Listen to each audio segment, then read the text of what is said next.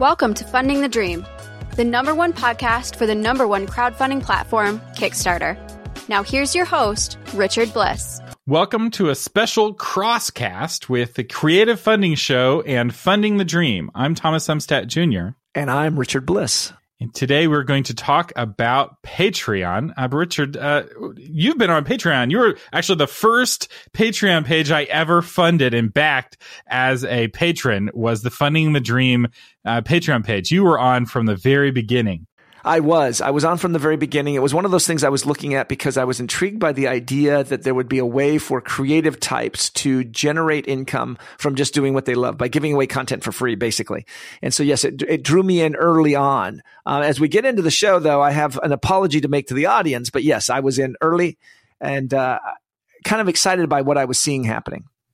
So we're on with an OG Patreon user uh, today, but we should probably explain what is Patreon and how it's different from Kickstarter and Indiegogo because it's it's fundamentally different. I'd almost put it in its own category. So you have equity crowdfunding, reward crowdfunding, and then patronage model crowdfunding, which is kind of like a third separate. It category. is. It is. We have to come up with a better word than patronage because uh, because it helps people understand it. But yeah, so I'll try my explanation. You you you're a little bit more experienced at this, having uh, covered the area. Uh, Patreon is the idea that I can give on a regular basis, on a monthly basis, or on a per project basis. I can give funds to a creative person who is creative content and making it available. And then that happens on a recurring basis so that person can generate income based on them continuing to do this creative work. And oftentimes that creative work is provided for free. That Patreon is something that you just give out of generosity, gratitude, thanks, and then the other person continues to provide that content. How'd I do? Is that pretty close?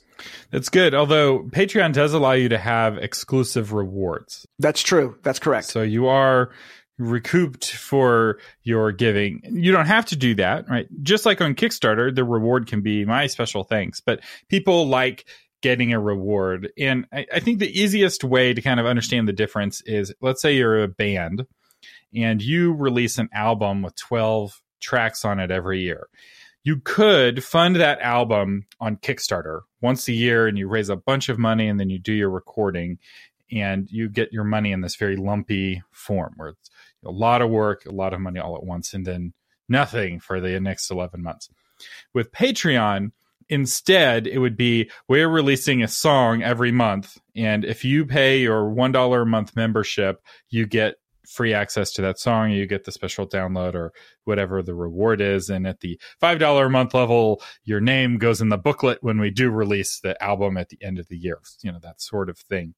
And it can be the same money in this theoretical world, but the advantage I find of Patreon is that it's more even. You get the money in a more even way, and it's less work often than the huge launch energy that goes into a Kickstarter. And it's a little bit less stressful because last month's patronage well gives you a good idea of what next month's patronage is going to be. It does, and it also provides something uh, fundamentally different, and that is the way people perceive the money that they're they're donating and receiving. And and let me explain this a little bit. Um, when you do a Kickstarter or when you do anything that requires a large outlay of of money, you are dipping into a pool of funds from your fans that has a limited amount. And so if you do a Kickstarter this month for, and your fans back you at $50 and you do a Kickstarter next month, those same fans now are going to be asked to donate another $50. They're like, well, you know, I gave $50 already. Um, but I might move that $50 to something else. And so you actually, if you come out with a book one time and then a mug the next time and then a, a game or a video, you're kind of causing them to choose and uh, this is this is critical because there is a finite amount of money amongst your fan base if you've built up a fan base. But Patreon kind of changes that. And the reason it changes that is because the amount of money being donated is now spread across the crowd so that oftentimes it's traditional, it's a dollar or $3 or $5 a month. And that money is not viewed by your fan base as coming out of the pool of um, discretionary cash and so it's a way for you to tap into a, a funding stream that's not impacting negatively on your backers. Psychologically, it's just a part of the monthly budget. That's what you're saying. It's not the like fun money. It is, and it's it's a huge impact. And uh, this comes from me talking to as I as I introduced Patreon to so many people early on in the early years. One of those is a good friend of mine who's been on the show many times, Howard Tayler. And Howard's the one who explained this to me as we talked about his Kickstarter projects over the years, and I worked with him on that. Um, he talked about the fact that he does books, he does uh, events, he does shirts, he does all these different things as he does an online comic strip. And he talked about that he has to limit and be careful because he is simply not tapping into new sources of income, but he was simply swapping out what people were willing to pay for, but they still had limited income. When Patreon came along and I introduced him to Patreon and he's up to four, five, six thousand dollars a month on his Patreon. That is thousands of fans giving a dollar a month. And I called him up and I said, is the same psychological impact happening? He says, absolutely not. They don't view that as an outlay of significant cash from their spending because it's only a dollar. And there's 5,000 of those people, but it's only a dollar. And so it makes a huge difference. That's why for me, Patreon was such a, such a significant change from the traditional crowdfunding because it was this small giving on a regular basis. And as you built up the crowd, the crowd itself was sustaining you very much uh, similar to advertising dollars from eyeballs, but a different way. So that, that's how I perceived it. And imagine the psychological impact on Howard as a creator, knowing that the mortgage is covered every month, kind of automatically and by default from this crowd. Like that's this huge safety net, as opposed to, say, a Kickstarter campaign where it's like, I don't know if it's going to fund or not, right? There's a lot more uncertainty there uh, where it's a little bit more stressful. It's more fun, right? It's more exciting as well, but it's also more stressful because he's not going to go from five thousand dollars a month to you know five hundred dollars a month in one month, right? No, like th- there's nothing that he could do really that uh, will probably anger his fans enough for them all to drop their patronage like that. No, I, am capable of doing that, and that's what I want to talk about here in a minute. but uh, no, not Howard. And it, you know, it's interesting because on my on this show on Funding the Dream, this episode of it because we're doing a, a, a, crosscast right now. Uh, I recently had a guest uh, that Jason Massey, who does Dungeon and Random Randomness podcast. And he quit his job and now does full time as a dungeon master, a Dungeon Dragons dungeon master because of Patreon. Patreon podcast is sustaining him so that he could quit his job and make a living doing something he loves. And basically it's run a D&D campaign through a podcast. Patreon has changed the way that people can look at earning money and it's changed the way that we recognize giving money back and forth. It's a great name, Patreon, but it is it is another evolution of the Kickstarter socio social economic impact that it's having on our society. That's right. And Patreon's not as revolutionary as you might think. Like in some ways, the idea of attaching the concept of patronage to a membership is revolutionary, but we've had membership plugins and membership websites on the internet for decades now. In fact, on a previous episode of the Creative Funding Show, I had um, Ravi Jayagopal from uh, Digital Access Pass, which was one of the very early WordPress plugins for you know making people pay to get access to exclusive things on your website. Uh, everything that you can do on Patreon, you can do on Digital Access Pass on your own website if you're willing to do the work, right? Because it's very complicated, it's very powerful, uh, and it requires you know setup and configuration, and you know it's a weekend project if you're savvy. It's a week project if you're not. Whereas the advantage of Patreon is that while they do get a cut, they have everything set up for you. You just click sign up, and you're off to the races. It's very simple interface. It's simple interface. It's a simple method of uh, providing content, tracking, inter- interactions. It has all the analytics in there. It, it, it's a very nice setup. And I think that's why I was attracted. I've been attracted to crowdfunding so early on is because it crowdfunding, as you said, has been around, you know, passing the plate on Sunday morning at, at church is crowdfunding, right? So it's been with us in, in a societal manner for, for as long as we know. It's just that money and asking and giving are so such a taboo subject have been in our society that if I were to walk up to you and you knew that I worked in tech and I own a home and I got a car and then I hit you up for 20 bucks to back my game or my project.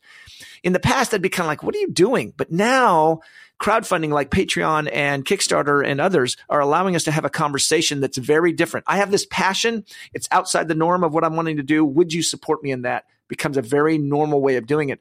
And Patreon's a very easy way of saying, man, I'd, lo- You know, it's like clicking the like button. I'm going to click the like button for a buck a month. Okay, that's nothing. And that becomes Patreon. That's why I think the secret of Patreon has been um, so why it's been so successful. Especially if you're the second page someone is backing on Patreon. So the first uh, creator, somebody backs on Patreon, they have to create an account, they have to create a username, create a password, they have to type in all of their credit card information. They have to be like really invested. But for the second person, all they have to do is click click back, and then they click the level, and then they click yes. like it's three clicks, and now suddenly money is automatically going out uh, to and, you. And there's a mathematical formula. I was having a conversation with somebody the other day at a book club about the mathematical formula about the increasing value of that type of a network. Uh, he rattled it off. I can't remember it, but it's the same concept of when I get a telephone, I've added value to everybody else who already has one. When I get a fax machine, I, I'm, I sound like I'm old now, and I am, but when I get a fax machine, I add value to everybody else who has a fax machine. And the same concept is that when you get a Patreon, when you get somebody to set up, if you have content that inspires somebody to go through those all those steps to put in the credit card and everything, you have brought value to all the other Patreon creators that are out there because you've just lowered the barrier for the potential for them to coming in. So it's kind of this collective bonus that everybody is benefiting from by putting content out there and getting yourself on Patreon. Yeah, it's the uh, it's the square of n minus one. That's what it is. Look at that. You're a smart guy. so uh, the square of one uh, is one, or no, it's, just the square of n. I think it's actually it's n squared. Yeah, you don't have to add the minus one. Uh, but it, anyway, it, the more people that are on it, the more valuable it becomes, and the more powerful the company behind it uh, becomes. And there's been some drama about Patreon. But before we get to that, or maybe instead of getting that, I want to hear about your personal drama with Patreon, Richard, because I know you've had kind of a complicated story. I have on, on I, Patreon. Tell tell us this story. Well, I love Patreon, and uh, and I am embarrassed. Thomas, I'm embarrassed because I got on Patreon early and I had fans jump on board. You were one of the very first fans, and I had um, others get on board because I really wanted to make this work. I was very passionate about this from a, the impact in society. But then it's not that I got distracted, but I, I, went through a divorce. I had to sell my house. Uh, my studio went away. All of these things changed. And I suddenly was not in a position to bring back or continue the content that I was giving to these fans who had been so generous. And then I got embarrassed because, well, I could have just turned it off, but I, it's one of those things where I never, well, yeah, okay, I'll go do that. And I never quite turned it off. And then was little by little fans dropped off. And one of them reached out to me, Brian, uh, who, who and I, who reached out and he said, look, I was angry with you. Now he's not angry with me now. That's the good news. Um, but I can understand that. And I, he said, you know, you kind of let us down. And that's not a guilt trip. That was a, a fan of the show who came to me and sh- you know he, he was out what 10 bucks or 20 bucks or whatever it was but it was more of a violation of the trust and that i had let him down. And i recognize that. And um, and so that's where mine comes from is that as i went through these life changes i didn't manage the expectations of my audience well. And now i and now i'm i hate to say that i'm back. I feel like an arnold schwarzenegger movie. You know i'll be back. Um, but i'm in a position now to say i'm sorry and I'm going to do my best to to make up for it um, with good content, being a, um, a conscientious host, and now be, getting back on Patreon to give my fans an opportunity participating and being part of that inclusive group. The challenge is, and I'm not saying I'm not going to do it, is that it takes, as you know, it takes a lot of time to stay on top of these things. And the good news is that because of the change in my work status as an independent uh, consultant now, I have the time to focus on this. And so the show has gotten back up to speed this episode. The Patreon is now starting to climb back up, and I've had a few backers um, just recently starting to add to that, and so I feel encouraged. You know, I was up to I think the the peak I was up to two hundred and sixty dollars a month as I experimented with it, and I think now it's dropped down to I think I have fourteen Patreon backers now. Um, which you can see, you can go out and look, but it is embarrassing that I failed and is how I feel about that. That and that's that's where that comes from. Because uh, one of the things you had your you, Patreon allows you to fund in two different ways. You can do it on a per thing basis, so you you pay per podcast episode, or you can pay per month. and you had it on pay per month. And so while you were kind of on hiatus with your divorce, which I don't think you announced on the show, I did not. I don't think you ever said, "Yeah, hey, I'm going through a divorce. You know, cut me some slack." You just kind of went dark, um, which you know I I get, but it was like people are paying every month, and there's no content that's associated with it, yeah. right? And so it's interesting. I'm I'm pulling up your graph on Graphtreon. Thanks. I don't even know what that is. All right, so, let me go look. Graphtreon is like the K. Um, it's like the Kicktraq of Patreon. It's the exact same sort of thing. It takes your Patreon numbers and it creates all kinds of cool charts, but it's got some interesting historical data. And one of the things that we see here is the power of like recurring revenue. And like while you did lose patrons when you weren't creating content, it didn't fall off a cliff. like you still um, were bringing in you know $150 a month several months after you had stopped creating content um, and that's what I mean by Patreon being a really reliable source of revenue because people are not quick to cancel. And that's why there's the embarrassment is that these people were paying me money for something I wasn't giving them. Um, and now I have to figure out how way to bring it back. And I think the best way to bring it back is one is to be open about um, how I screwed up, and two to now go fix it so that I don't screw up again. Because uh, it's been amazing. People people reached out and apologized that they were canceling their Patreon. They apologized to me. I'm like, no, no, the apology goes the other direction. I'm apologizing to you, but uh, the fans were so and continue to be so um, appreciative that uh, I was I was touched by that, and I want to make it right. And then one of the other things is is that with my show, and uh, and I know you do a lot of podcasts, is that now I see this as an opportunity for me to not do it full time, but do it strong enough that I generate uh, benefit that people are willing to pay for. And it's not just an experiment. It's not just something I'm trying, but it's something that I'm dedicated to. So that's, that's what we're going to try. So there you go. There's my story a little bit. I don't like talking about it necessarily, but I felt that the, the fans and the, and the listeners needed some kind of explanation. Yeah, no, and I think it's it's good to do that. One thing you might consider moving forward is moving to the pay per thing model uh, kind of as like a promise to your fans. So like, hey, this will never happen again. If another life event happens and I don't release an episode, you won't be charged. And it's, that's a, a possibility. But here's the here's the flip side of that, uh, Thomas, is that I'm now releasing two to three episodes a week.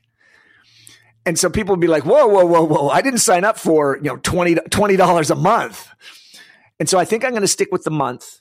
I am going to stick with the month. And it's just going to be um, as I tell people, whenever you go through um, an event that causes a loss of trust, whether it's a divorce, uh, whether uh, whatever it might be, um, and in this case with the Patreon, there's only one sure way of solving that, and that's with time. That over time, as you demonstrate a behavior that that people can now begin to trust that it will continue into the future, that's the only way to really overcome uh, that violation of trust. And so for me, I recognize that I have to now put in the time so that the fans can say, okay, he really does mean it this time. It's not a bait and switch on us.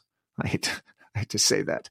And and then and then we'll yeah, so that that's where I'm at with that. So that that, that kind of makes that I think that's it's good. And as people see those new episodes coming out and see the quality of those episodes, I think I think you will gain back that trust, but it will take time, and you'll bring in new people. Uh, there because there's always a shuffle, right? People, especially with crowdfunding, so I've got a board game idea and I want to do a Kickstarter campaign, and so leading up to that Kickstarter campaign, I am binging funding the dream right? I'm listening to all 200 episodes. Uh, and then i do the campaign and at that point I'm like ready to teach Kickstarter. I'm ready to teach crowdfunding. I'm not, I'm not as hungry to learn anymore, right? Especially after you've done two or three campaigns.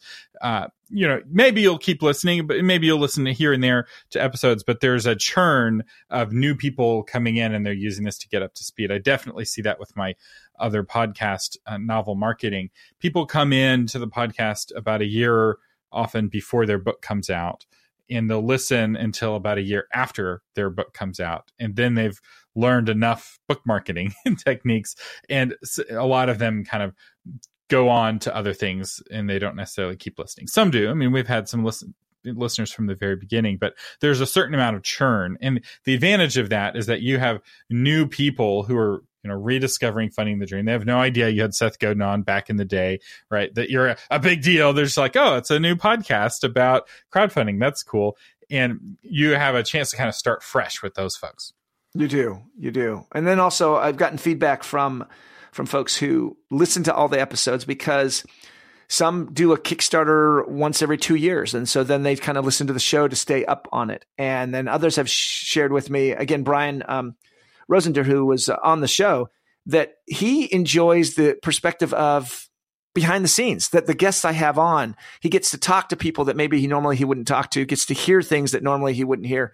And, uh, it's that kind of insights that people are in the industry because you know my podcast covers a wide spectrum but it does focus tends to focus on the board game industry because that continues to be one of the hottest growing um, areas of crowdfunding and so it gives, I, I, provide just a little bit more than here's how you do Kickstarter, but here are some things the impact is having. And one of my guests coming up will be the comic book industry and some in the film industry as well as they continue to see success. And for those of you listening on the creative funding show version of this crosscast, because this episode is going out to both podcasts, here's the reason why you should subscribe to Funding the Dream, even if you're not into board gaming. And that is the board gaming community on Kickstarter has been the most innovative community uh, across all of the categories. They're the ones who invented stretch goals, right? That was not a thing until some board game came up with it. And, and Richard, I think you had the original stretch goal campaign on your show or one of the really early ones. Yeah, so some of those early ones, Michael Mindes uh, with Tasty Minstrel Games was one of the first ones to start to create those concepts. Yeah, he's and he'll be on the show again. Uh, I he either who knows in the recording. I just recorded an episode with him again. Yeah, so a lot of the original folks who created the innovation.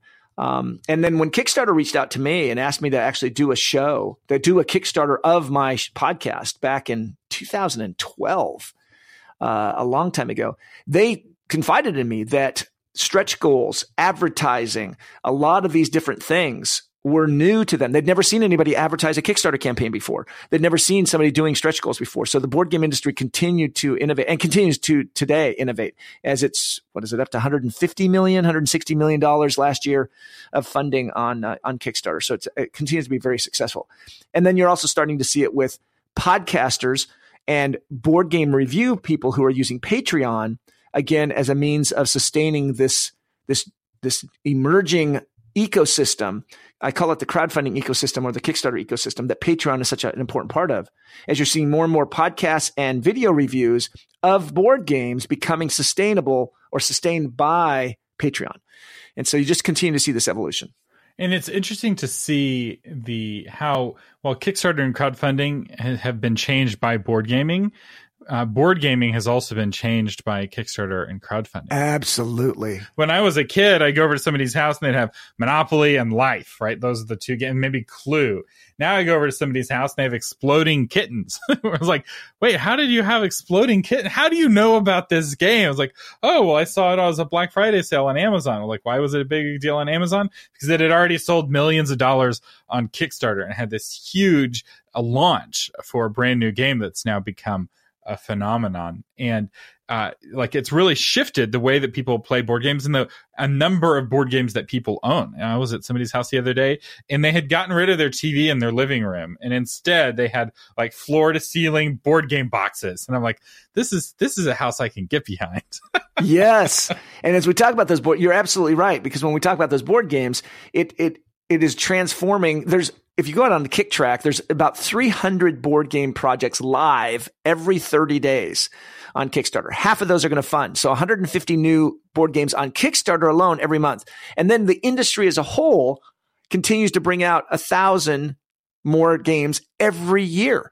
And what's happened is that Kickstarter, the reason I got involved early with this was because I recognize that the inflush of cash and capital into this system, this board game community was going to have a major transformation.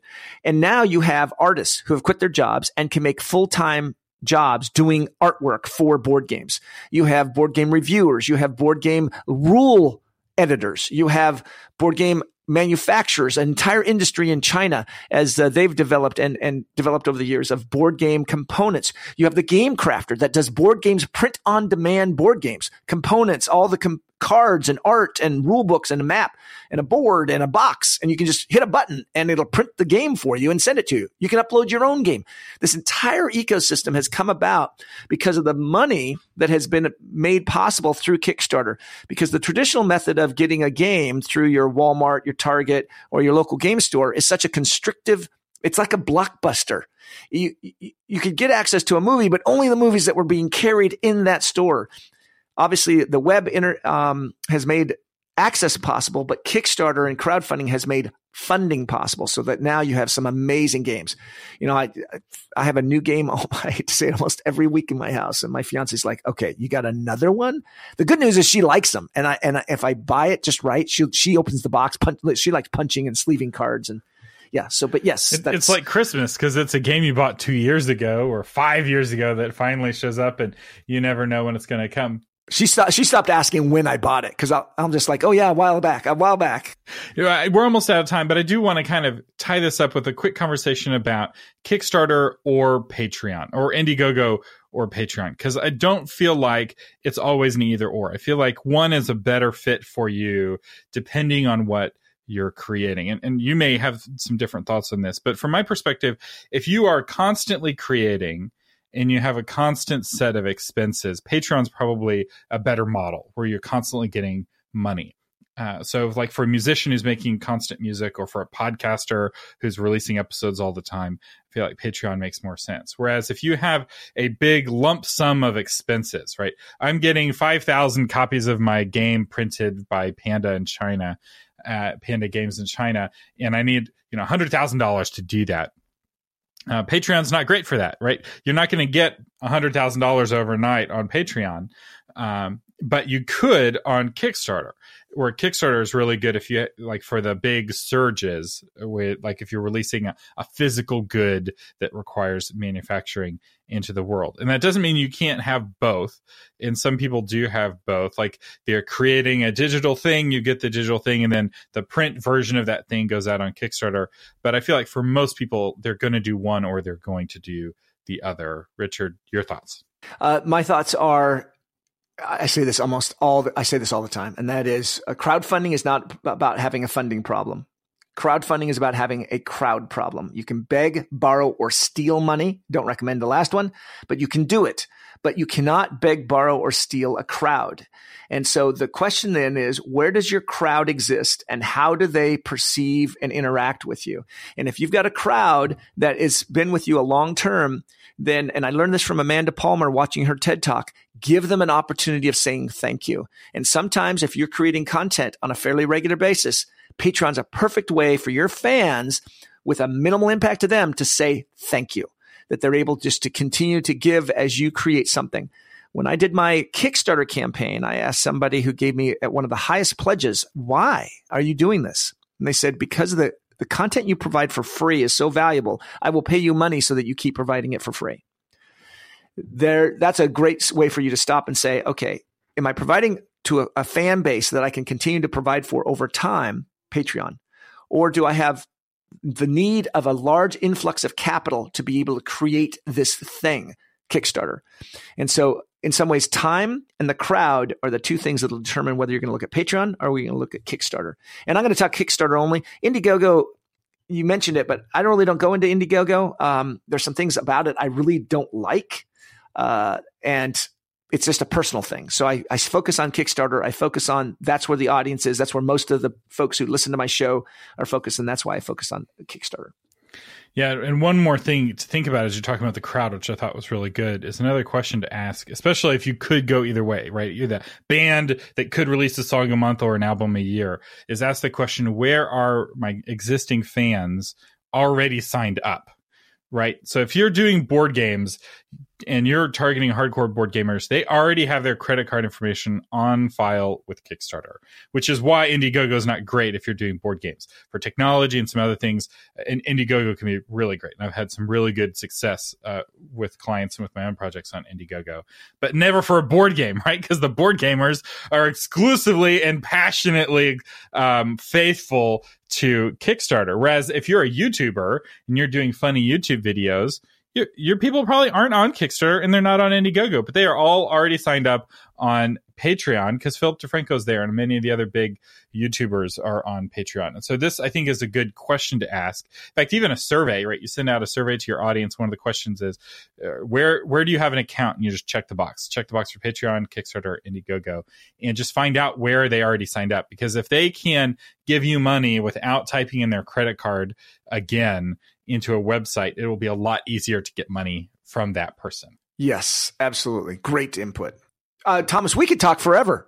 yeah, we should we should do this again sometime. We do. I do want to know uh, what you think of this crosscast, a, a uh, episode that's simulcast out to two different podcasts. Like it, hate it. Uh, let me know and let Richard know. It'd be very interesting if one of our fans bases likes it and the other doesn't like it. But we'll have to figure out what to do at, at that point. We will. It'll be interesting to hear what our guests have to say. You've been listening to Funding the Dream on Kickstarter. My guest has been Thomas Umstattd Jr. from the Creative Funding Show. We've been doing a special crosscast, and hopefully you've enjoyed it and been inspired. I know I have. We've been talking about Patreon, and as I speak to Patreon, be sure to check check out my Patreon account where you can provide support for this show. And also, if you'd like to talk to us about what you've heard in the episodes, you can visit us on Facebook on our Facebook group, Funding the Dream on Kickstarter Facebook group. It's always a mouthful. Thanks for listening. Take care.